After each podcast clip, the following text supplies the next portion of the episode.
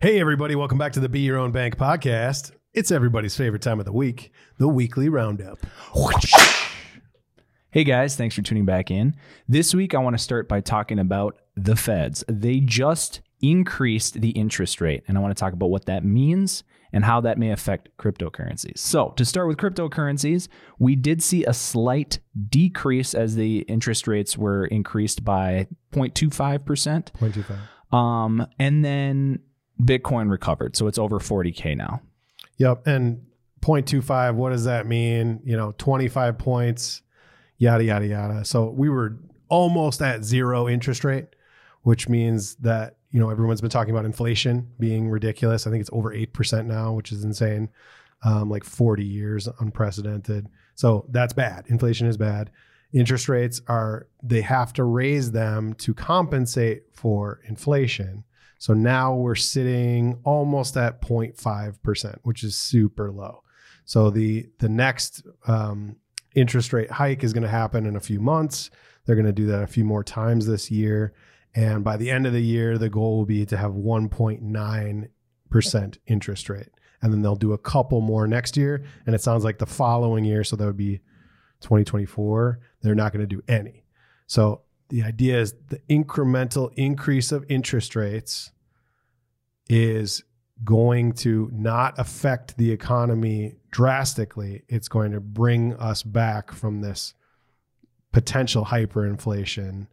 Um, you could argue we already are in that, and more slowly than we don't derail the entire economy.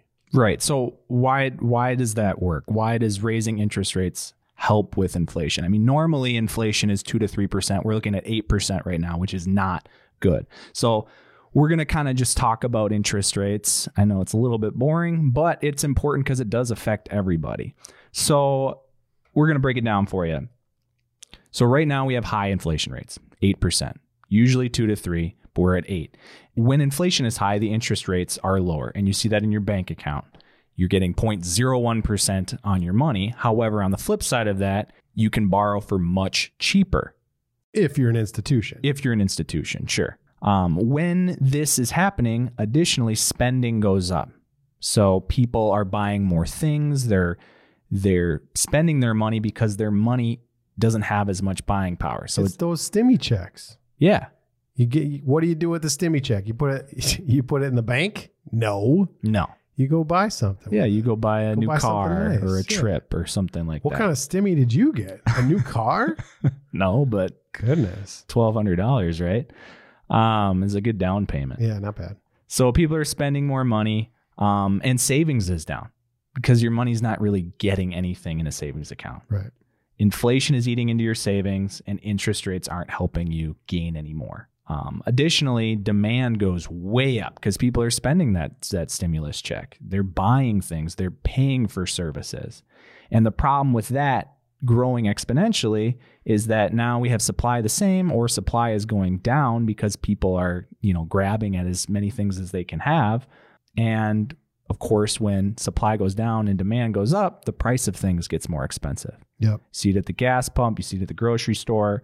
Additionally, jobs increase. More people get jobs, all right, because these institutions can borrow more money, they can afford to pay people. But also people are buying things, so you need to sell those things to those people. Right. And you need to have employees, you to, have to have to be there. Yeah. Right. So jobs go up. And additionally, like we said, the cost of things goes up. And this is to compensate for the lower supply and also to pay the workers that you now have added to your business. And overall, the gross domestic product or the total output of goods and services goes up as well. But you can also think of it too as like it's kind of this, you know, vicious cycle of the money that you're paying these employees may be higher, but the uh, the products that you're buying are also higher. So you're Yeah. not actually getting paid as much because of this inflation. And you see it with your rent. You see it with all these things, especially at the gas pump though, because you see that every day. Yep. And so that's the easiest one. That's the one most people complain about is that, oh, well, gas prices, you know, well, everything else is going up steadily too. Yep. Is you didn't notice it. Or in your products, there's a little bit less. Like I'm so frustrated with those eight packs of of sparkling water. Yeah. Yeah. Instead For of like a 12 pack, $5. Yep. yep. Absolutely. you know, or the mini cans, you know, the Mhm. mini cans of Coke, and they the you know the they're just saying, oh well, it's less calories or whatever. No, it isn't. It's so that they can give you smaller portions and charge you the same. well, and, money. and to keep that psychological thought of, oh, I'm I'm paying the same amount, Right. but you're not paying attention to the fact that No. the ounces of Cheerios is significantly less, even though the box is the same height. yeah, exactly. Yeah. So the government has to intervene a little bit in order to stop this sort of hyperinflation because 8% is unsustainable. 2 to 3 is a different story, but when we're at 8%, we've got a war going on, we just came out of COVID. There's there's some some reactions that need to happen to establish e- equilibrium again. Yep. And so what does the Fed do? They hike the interest rate. And when they do that, that has an effect on inflation because what it does is when the interest rate is higher, it makes it less desirable for people to borrow money because if they have to borrow money at a higher rate, it's more expensive to borrow money. Right? And so when people aren't borrowing money, spending goes down.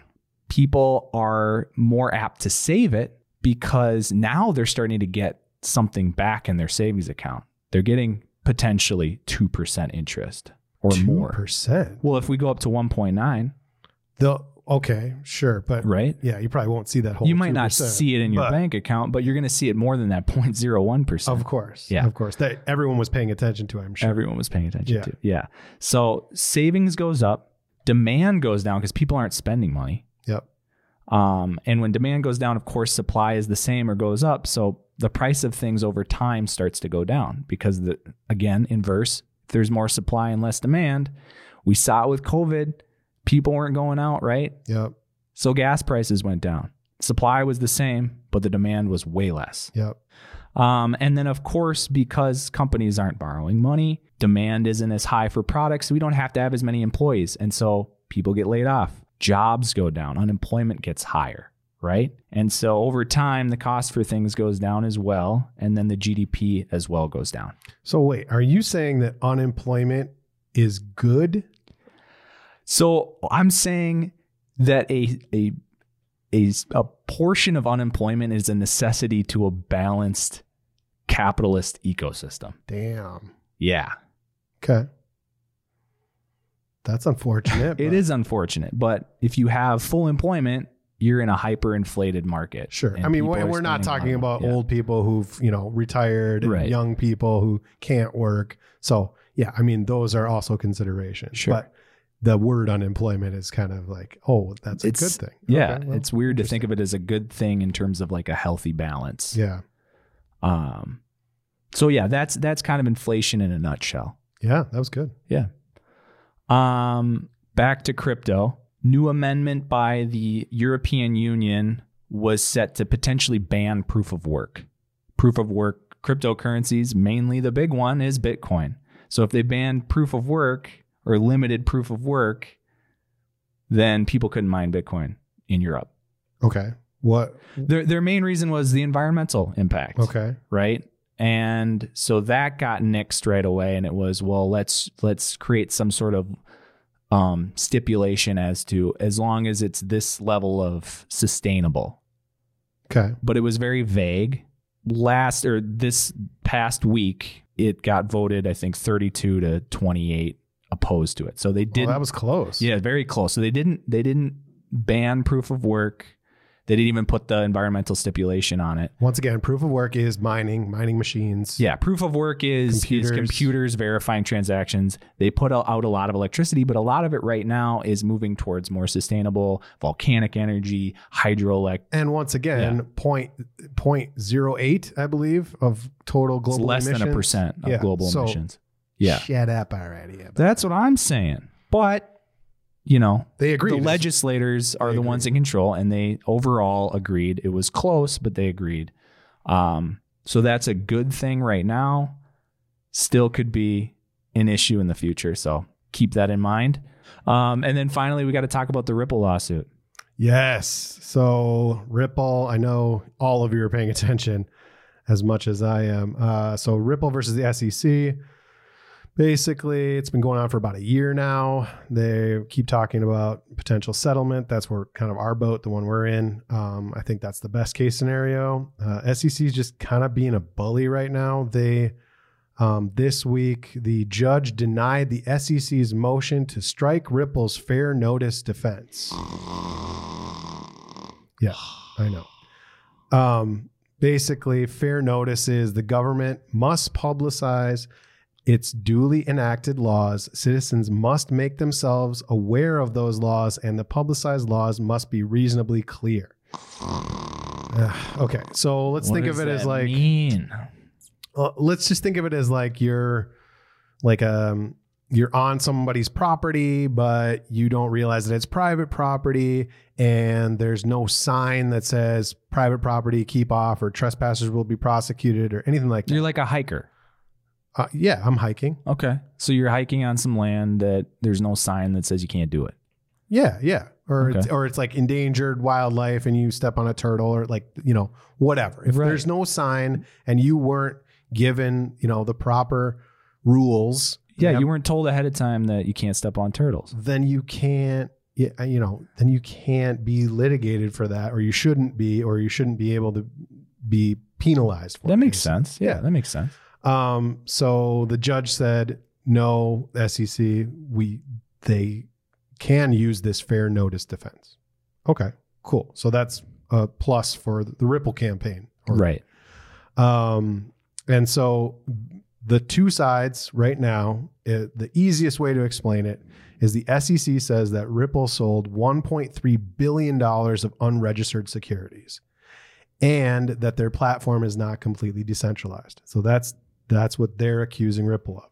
Ripple is saying that the SEC is making decisions based on bias and it doesn't have well defined rules, right? Like we were talking about the trespassing.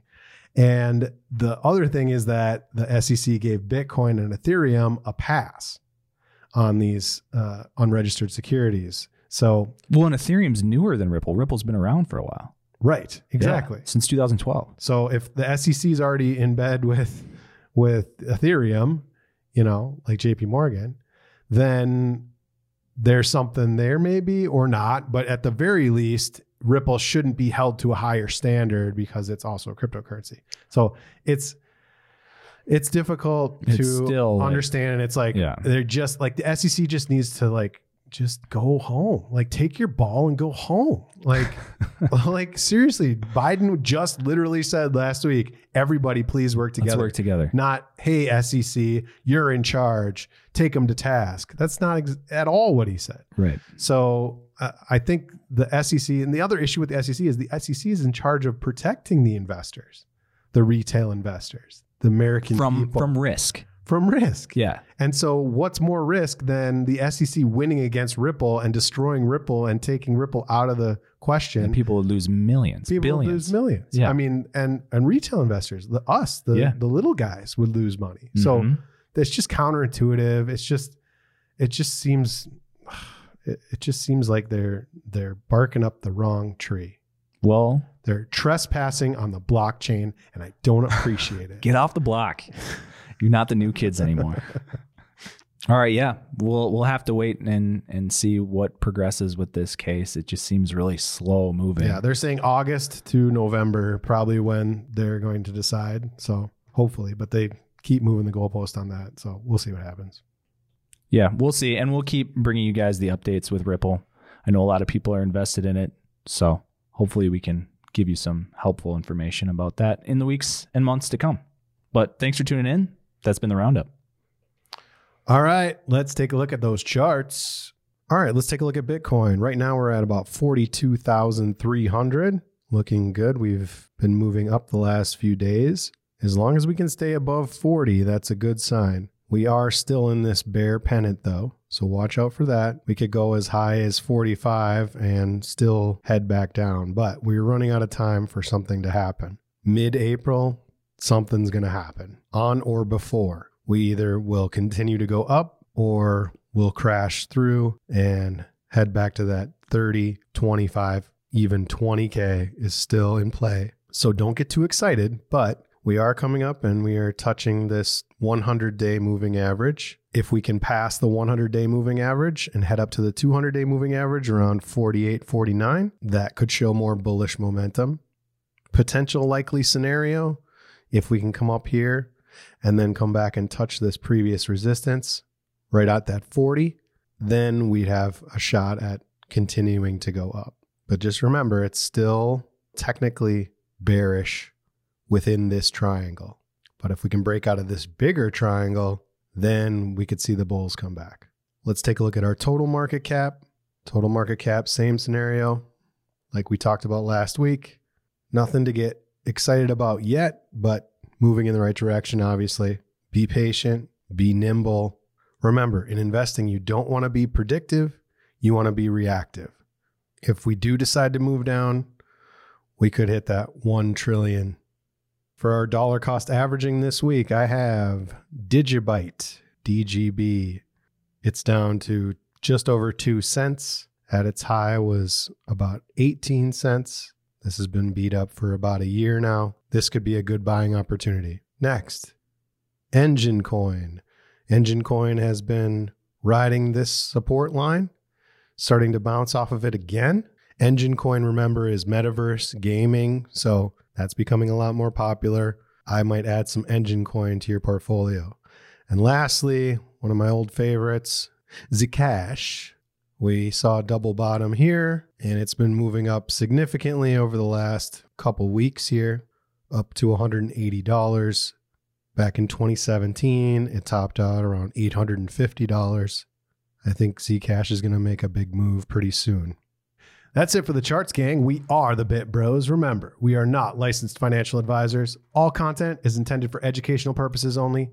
Please do your own research and only risk what you're willing to lose. We'll see you next week. Thanks for listening in. Please remember to like and subscribe on our YouTube channel. And we also have our podcast on Spotify and Apple Podcasts. So check us out if you want to listen in the car. Thanks for tuning in. We'll see you next week.